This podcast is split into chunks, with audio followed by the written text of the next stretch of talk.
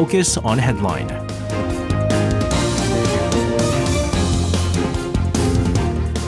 And let's take a look at what major issues are making the headlines today on Focus on Headline. For this, joining us in the studio, the Sochi sisters are back in action again. Kwon-swa, Choi-ji-hee. Guys, welcome back. Good evening. After so long, it feels like. Yeah. Right? Well, 2 weeks, 3 weeks. Gee, if you're not so busy all the time, maybe the Sochi sisters will be here every Thursdays like it used to be, right? But nevertheless, it's good to see you guys.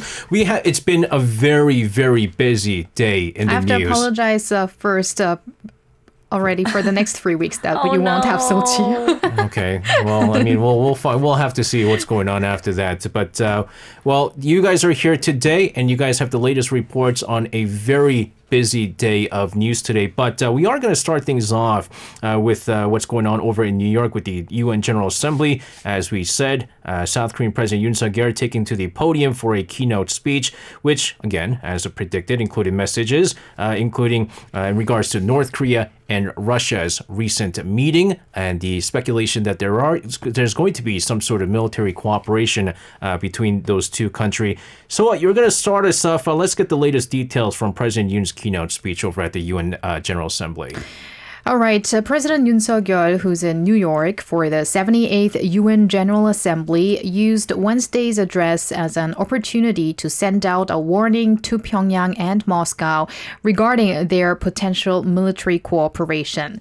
He said if North Korea gets in the hand of information and technology for the enhancement of its weapons of mass destruction capabilities in exchange for supporting Russia in its war in Ukraine with conventional weapons, that kind of deal would be a quote-unquote direct provocation to peace and security, not only to the peace and security in Ukraine, but also South Korea. This comes on the back of a recent meeting between North Korean leader Kim Jong-un and Russia's President Vladimir Putin in Russia, where the two have made discussions on arms transfer. President Yoon stressed that Seoul and its allies and partners will not, quote, stand idly by.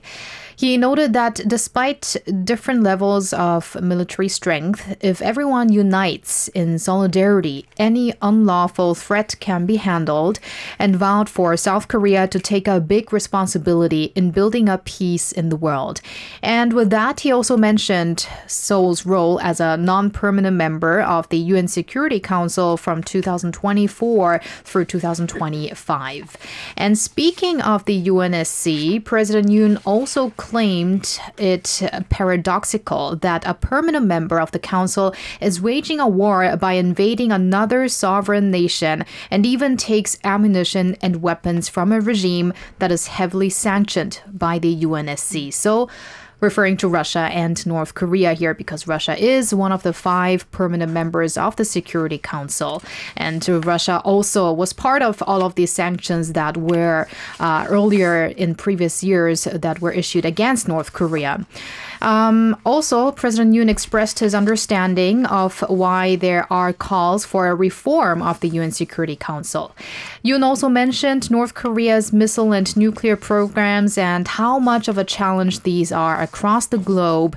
But noticeable that this year's speech was especially focused on the cooperation between the North and Russia, because in all of the former presidents' speeches at the UN General Assembly, they would have messages to North Korea, but this time it looked kind of different, speaking about Russia and North Korea. Yeah, I mean, again, the international community has been watching very carefully this potential military cooperation between North Korea and Russia. The U.S. has been coming out saying that they're going to, I believe the U.S. Secretary of State Anthony Blinken came out recently saying that in an interview with NBC, saying that the U.S. is going to do wherever it can, whenever it can, to stop any sort of military arms deal between the two countries. Even First Vice Foreign Minister of South Korea, Jang Ho-jin, coming out saying that if indeed there are tangible evidence that North Korea and Russia are going to be cooperating militarily, that there's going to be at least a unilateral sanction coming from South Korea. But he urged, I believe, the international community to come together for their sanctions as well. This including the U.S., Japan, and the EU, because what he feels is that the UN Security Council it's not effective, right? Because you have Russia there as with the veto power, and you also have China, who's probably going to use these veto powers. So we're seeing a lot of calls for a stop in the military cooperation. But I want to also note something very interesting here. One of the things that we often talk about, we often see, is which country goes first in like bilateral summits, right? And so like it used to be, I think it was like, was it last week we talked about how now it's Korea, Japan, China trilateral summit that they're working on, right? And so depending on how close, and even during, I believe during, what is it, 2018, when things were pretty good with the two Koreas, they used to go North Korea-US summit, which was unprecedented at this time. Right. But looking at North Korea-Russia, we've always said that it was North Korea-Russia. But President Yoon Suk Yeol, during his keynote speech to the United Nations General Assembly, he mentioned as Russia, North Korea. Jihi, let's get more on that. Right. So President Yoon Suk Yeol, who is visiting the United States, referred to North Korea and Russia as Russia, North Korea. Like you said, during his keynote address to the United Nations General Assembly on Tuesday, local time. And Yoon said the Russian-North Korean military deal is a provocation directly aimed at the security and peace of the Republic of Korea, as well as Ukraine. Now, this is quite different from usual government statements and media reports, which typically refer to the two countries as North Korea and Russia. And while the recent military cooperation between North Korea and Russia poses a threat to security on both sides, it's understood that North Korea could pose a more direct threat to South Korea than Russia with its nuclear development and missile test launches. Now, Foreign Minister Pak Jin said during a meeting with Russian Minister Sergei Lavrov on the sidelines of the G20 summit in New Delhi earlier this month that the ROK-Russia relationship should be conducted in a way that contributes to peace and stability on the Korean Peninsula and in Northeast Asia while complying with Security Council resolutions. Now, also notable is how earlier this month, on the sidelines of the ASEAN summit, Yoon referred to the three Northeast Asian countries in the order of Japan, China, after ROK, of course, rather than China, Japan. And this is also a clear change in the diplomatic stances of the Yoon administration. And in this regard, a senior presidential office official met with reporters and emphasized that the government is working more closely with the U.S. and Japan on the basis of solidarity of values and freedom, also adding that the government prefers to put the U.S. before North Korea when referring to the two, and also Korea, Japan, and China, like I said, in that order, when referring to the trilateral Northeast states. Yeah, it's an interesting relations right now with South Korea and Russia, because it is, for sure, South Korea is definitely condemning this war, the illegal invasion, as they say, against Ukraine. And they are willing to help with the assisting of Ukraine through non-lethal assistance aid and humanitarian aid as well. And one of the things that came out was interesting is Tae Yong-ho, right? Who is the PPP lawmaker, former defector, you know, North Korean diplomat turned defector turned now South Korean lawmaker. He raised speculation that if, let's say, North Korea and Russia do go forth with the military cooperation, that South Korea could potentially assist Ukraine with lethal weapons, is what they said.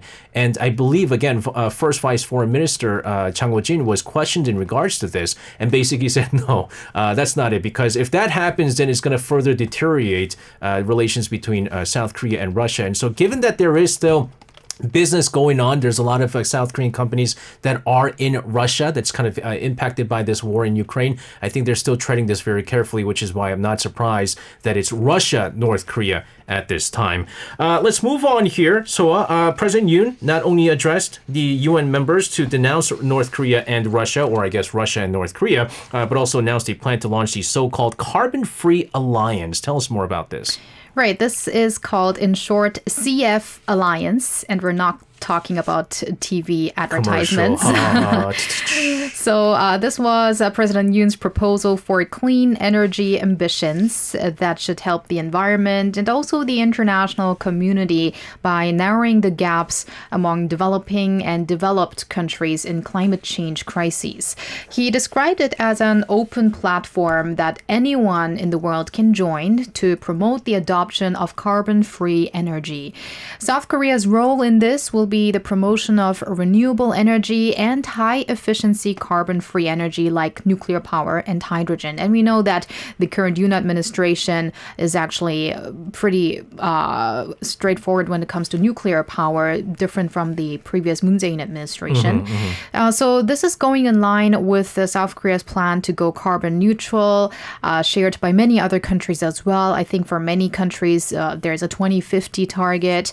The Carbon-Free Alliance would be, meanwhile, different from the RE100, a global initiative that focuses on the commitment of securing 100% renewable energy, as the CF Alliance also recognizes other energy sources that avoid direct carbon emissions, again, like hydrogen and nuclear power. The president also promised that South Korea will largely increase its official development assistance, or in short known as ODA, budget for next year, including a contribution of an additional $300 million to the Green Climate Fund. So there's a big focus on green ODA. The country's ODA spending for 2024 is expected to be expanded by more than 40%, and that's more than double the amount funded back in 2019. Tailored allocation to partner countries, be it an ODA for education and training or climate change issues, has been highlighted during the president's speech as well.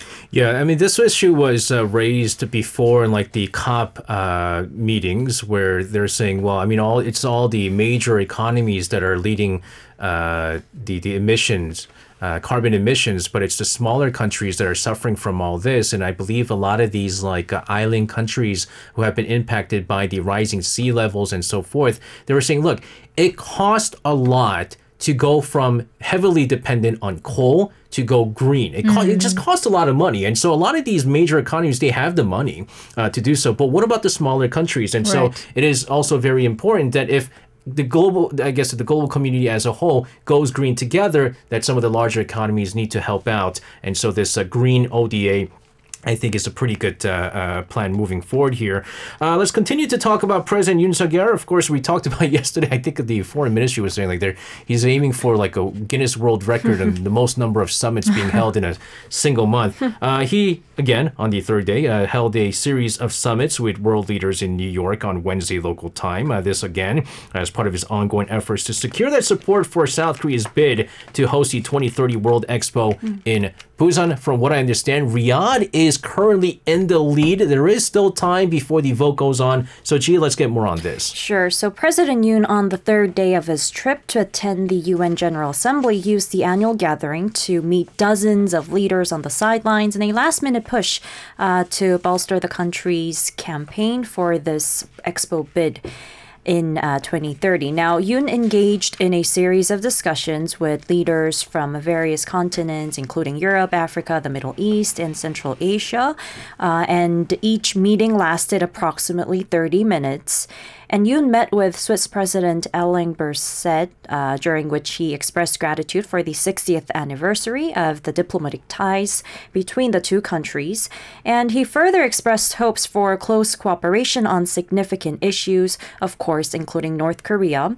And also during a meeting with Central African Republic President Faustin Archange Touadéra, Yoon welcomed active exchange of high-ranking officials between the two nations. And last year, the president of Central African Republic made a historic visit to South Korea, marking the first visit by an African nation's president in 20 years. And he also extended his gratitude to the Seoul government for its diverse support in the development of his country. Now, Yoon also met with Israeli Prime Minister Benjamin Netanyahu, marking their first summit since Netanyahu's inauguration in his 6th term. And the two nations signed a free trade agreement in May last year, which came into force on the 1st of December, making South Korea the first Asian country to have an FTA with the Middle Eastern nation. Now, Yoon emphasized the significance of the South Korea-Israel FTA as the first of its kind for South Korea in the Middle East. He met a lot of these figures whose names are quite difficult to pronounce. This includes discussions with Mauritanian President Mohamed Ould Ghazouani, and President Yoon suggested increased cooperation in the extraction of minerals such as copper and gold. And they had a lot more exchanges regarding mineral development projects as well. And Yoon also conducted meetings with leaders from Thailand, Bulgaria, Greece, and Kyrgyzstan.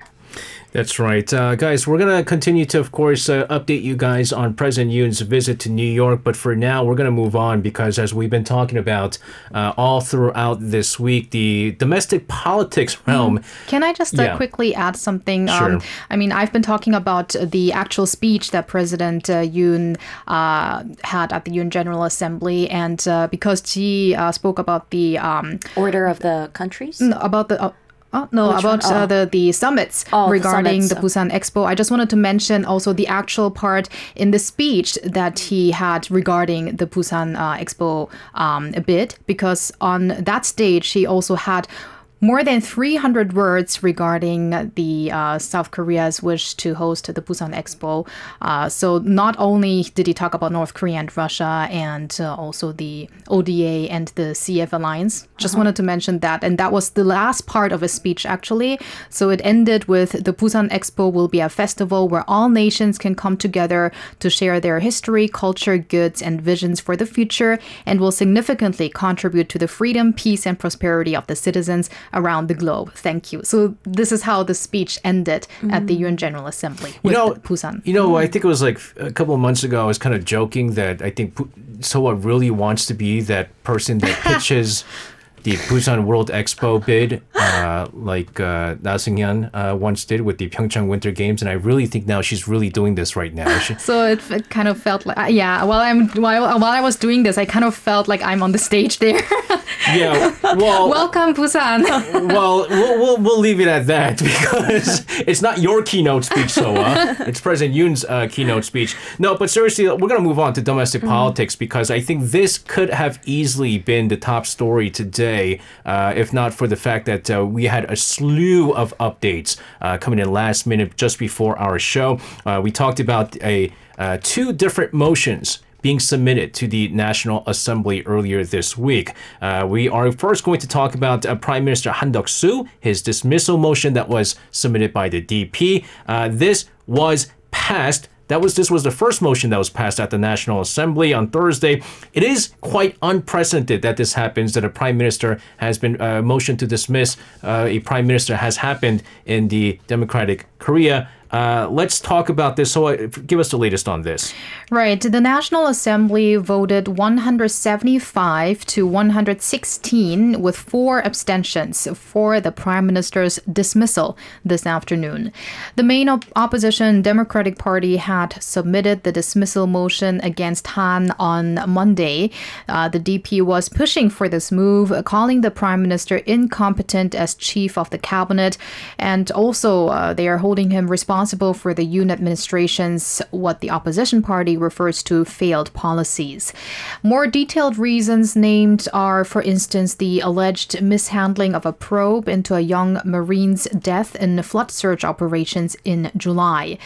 So the motion was passed with majority as required, and as the DP holds the majority with 167 seats in the 297-headed parliament, the result is not too surprising. and along with members of the Justice Party. Maybe there were also a few from the ruling party. Yeah, we don't know. It's anonymous, right? Right, because if we have 175 votes and then we have the DP's 167 seats, and then we also have 4 abstentions, it could be that some of the ruling party have voted against the prime minister as well. However, nevertheless, it is the first time that a dismissal motion against a prime minister has been passed through the National Assembly. This result is unlikely, though, to lead to the actual dismissal of Prime Minister Han, though, as President Yoon Suk Yeol is highly expected to reject the motion, just the way he did when dismissal motions against Foreign Minister Pak Jin and Interior Minister Lee Sang-min were passed earlier. So then you might ask why the opposition party goes through this hassle. It's likely to put pressure on the Yoon administration and to demonstrate that the president is not willing to listen to the opinions of parliament, as it is obvious that he's going to reject it. Yeah, so I think the motion for dismissal of Prime Minister Han Duck-soo being passed at the National Assembly was not so surprising. But again, with President Yoon holding the veto power, it's not going to be expected that he's going to be dismissed, like you said with the two ministers that we talked about here. But what was very, very surprising, I think this was a huge shock. I mentioned this earlier on the show. We were talking to an expert, and I said there is a possibility, I think, that DP leader Lee Jae-myung could potentially get his arrest warrant motion be passed, because there might be a number of Democrats who feel like he is a liability with the upcoming general elections next year. Well, what happened was a lot of people did not actually feel that this was going to happen, and it did. The National Assembly passing a motion seeking a parliamentary consent to the arrest of opposition leader Lee Jae-myung.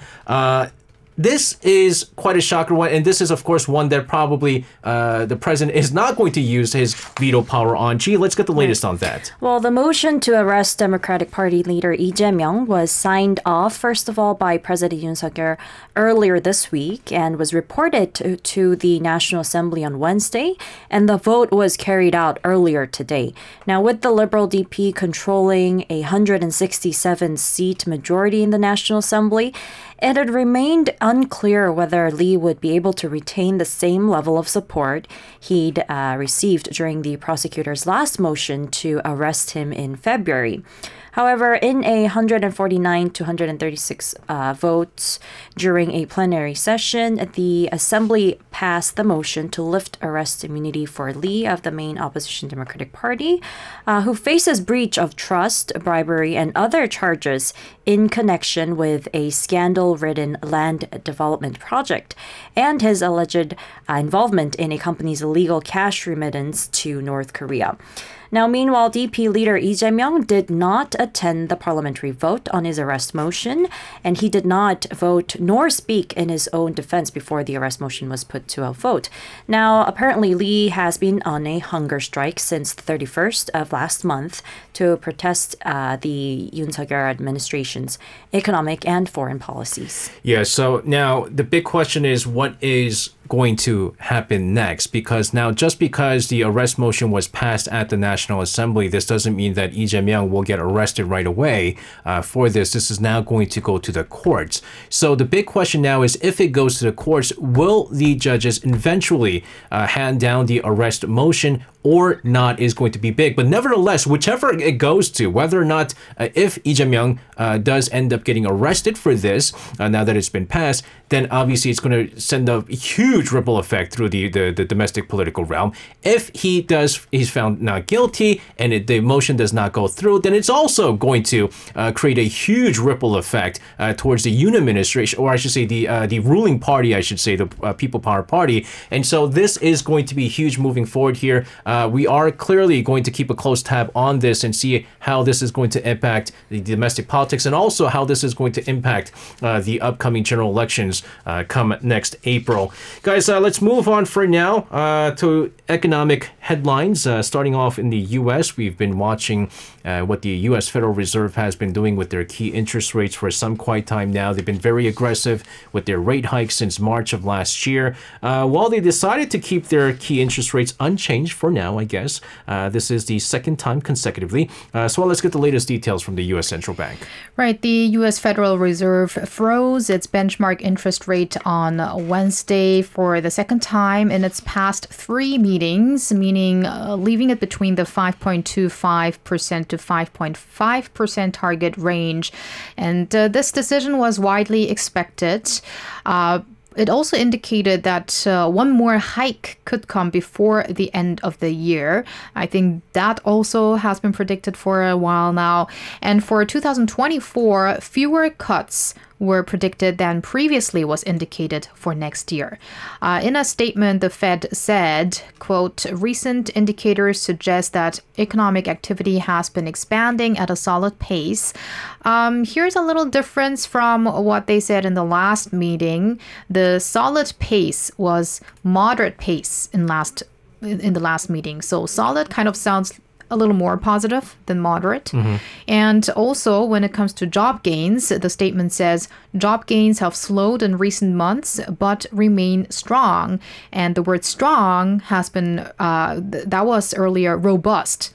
So here again, strong seems stronger than robust. Really? I don't know. I like robust better than strong, to be honest with you, when it comes to like economic figures. But I mean, I guess maybe it's just preference. Yeah, I don't know. To me, strong sounds stronger. Okay. Robust is just kind of strong sounds strong. Yeah. Firm, kind of. It's okay, stable. Okay. But strong sounds like it's more positive, okay, on a more positive note. Meanwhile, the FOMC, or Federal Open Market Committee, did note, however, that inflation remains a hurdle. And Jerome Powell, the Fed chair, said, "We have come very far, very fast, and the pace of inflation is slowing." He said the Fed would therefore, quote unquote, move a little more slowly. Yeah, but the thing is right now, the U.S. Central Bank continues to push for this 2% target, right? And considering the fact that right now there's a lot of different external factors right now, Korea has been, even Korea, right? I mean, they've they entered the 2% range. They didn't, I believe the Bank of Korea's target for inflation is also 2%. They hit the 2% range, I believe. The furthest they went down was like 2.9%, I believe, was the lowest it hit. And all of a sudden, the oil prices, energy prices started skyrocketing again. And I believe it's still back in the 3-point-something range at this time, 3.2, I believe. Don't quote me on this one. But it's very difficult for all the economies right now, all the countries, to hit that 2% range. It's going to take forever. So I don't know why they're continuously pushing for this 2% range and saying we're going to continue to raise high interest rates until we see this 2% range, because it just doesn't seem like it's going to come anytime soon. So does that mean even moving forward next year that there's going to be more rate hikes, because we are already getting this hint that there's going to be another rate hike moving forward before the end of this year? But again, like I said, monetary tightening in the U.S. expected to take longer than expected, given the fact that Jerome Powell has said at least one more rate hike by the end of this year. And the problem with this is that Korea's economy is going to take a burden in this. Korea cannot afford to raise their interest rates to keep up with the U.S. Federal Reserve's interest rate. And so if there's another hike, the gap gets wider. Jihi, let's get more on how this is going to impact South Korea. Sure. So if the U.S. monetary tightening takes longer than expected and the timing of interest rate cuts is delayed, now the burden on the Korean economy will be greater in all aspects, including funding, exchange rate, exports, and consumption. Now, the BOK is also expected to keep the key interest rate unchanged at its upcoming monetary policy direction meeting, just like the U.S. And according to the minutes of the Financial Services Commission, monetary officials are in a dilemma regarding the situation, because they can't easily raise rates as the economy continues to slow and real estate project finance defaults are continuously growing. But they also can't lower them given increasing household debt and rising oil prices. Now, the bigger question is what happens after October now.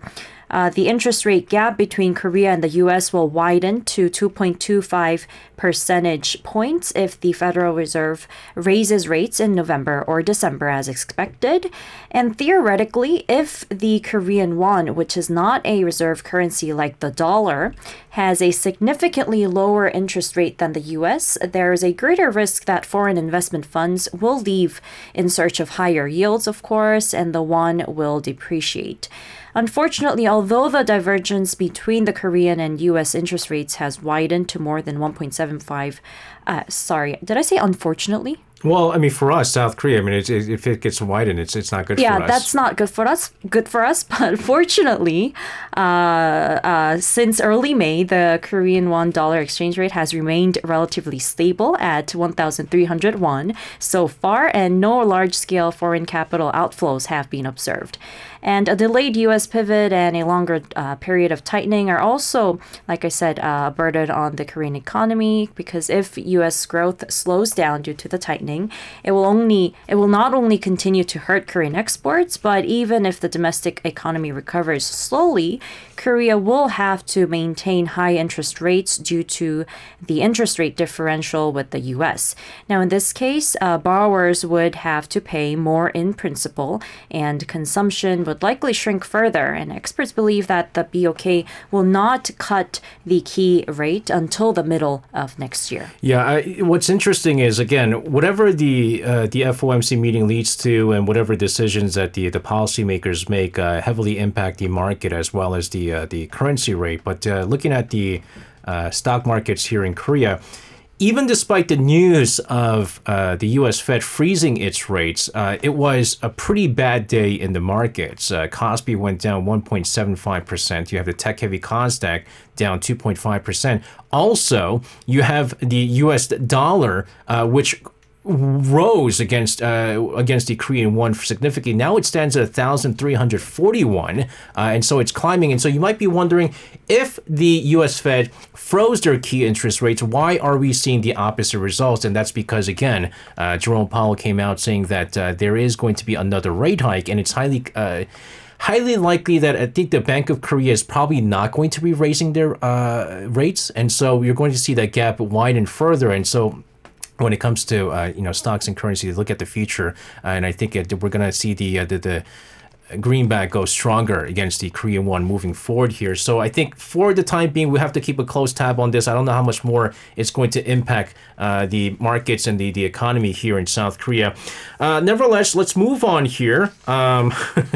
As if the U.S. Inflation Reduction Act was not enough. The ever so popular Inflation Reduction Act. I don't even know how that reduces inflation. Anyways, now we have the French version of the Inflation Reduction Act, and this has been made public. So tell us how this is going to impact Korea. And first and foremost, well, what is the French version of the Inflation Reduction Act? Yes, so France has finalized its own version of the IRA, a country known for its outspoken criticism against the U.S. IRA. And the gist of the French government's bill is granting new regulations that determine differential subsidies based on carbon emissions during production and transportation of electric cars or electric car components. Although the measure is said to be more aimed at Chinese EVs, there is concern that the South Korean electric car firms could be affected as well, because it's not just countries, not just China, but other countries in East Asia that could be affected, including Korea, of course, because according to this bill, points or scores, a score will be given regarding environment friendliness, divided into 6 categories: steel, aluminium, other materials, batteries, assembly, and transportation. And that's going to calculate the eco-friendly score by summing up how much of carbon emissions these categories emit. Mm-hmm. So the lower the carbon emissions, the higher the eco-friendly score. Right. And if the total exceeds 60 points, these government subsidies are given. But for aluminium, for instance, do you say aluminum? Yes, because I'm American. Yeah. Okay. I think I learned it the other way. Aluminium. Anyways, that aluminum, for example, carbon emission in Europe and North America are 8.6 kilograms and 8.5 kilogram respectively, compared to 18.5 kilograms and 20 kilograms in Korea and China respectively. So, and in almost all sectors, this could be a minus for Korea when you compare the carbon emissions compared to electric vehicles made in Europe or the United States. And the thing is, it's not only expected to be France with this kind of bill, because France's President Emmanuel Macron had said we will be the first European country to reform the criteria for the allocation of the car bonus, but it looks like other European countries are going to follow suit, so we will have to keep an eye on this. Yeah, it's free for all these days. Everything is disconnected, and I'm not going to play any blame games, but I think someone started it. Let's round things out with one really interesting story here. The UK government's latest announcement on delaying the country's transition to EV has caused a much backlash. And what's interesting is, I went to England recently. There's a lot of EVs out there. So what's the latest on this, Chihi? Well, the UK government's decision to delay the country's transition to electric vehicles has been publicly criticized by some automakers because Prime Minister Rishi Sunak announced today that the ban on new sales of gasoline and diesel cars will be delayed from 2030 to 2035. That's 5 years. And the announcement was first reported in the media the day before, prompting the Prime Minister to hold a quick press conference to make it official. And many, of course, automakers are opposing this move. For example, in a statement, Kia said the move could confuse the automotive industry and consumers and also disrupt the supply chain. And it said this is likely to result in changes to complex supply chain negotiations and product planning and disruption to consumers and the whole industry.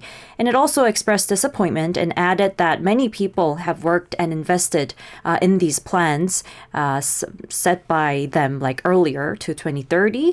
And also Ford's UK representative also strongly criticized the UK government's decision to delay the transition, saying that ambition, commitment, and continuity of the whole industry will be undermined by this recent announcement. Yeah, I think just the public as a whole, though, there's a lot of people who are saying that it's just not ready yet. Number one, there's not enough charging stations.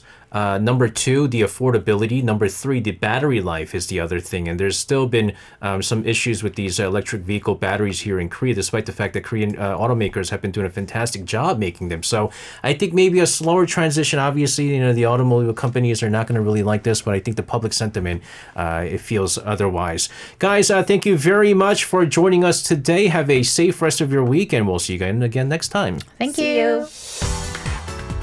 You can listen to Korea Now with me, SJ Lee, by downloading the Arirang Radio application, or tune in online by visiting www.arirangradio.com. So make sure you tune in Mondays through Fridays, 6 p.m. to 8 p.m. Korea time.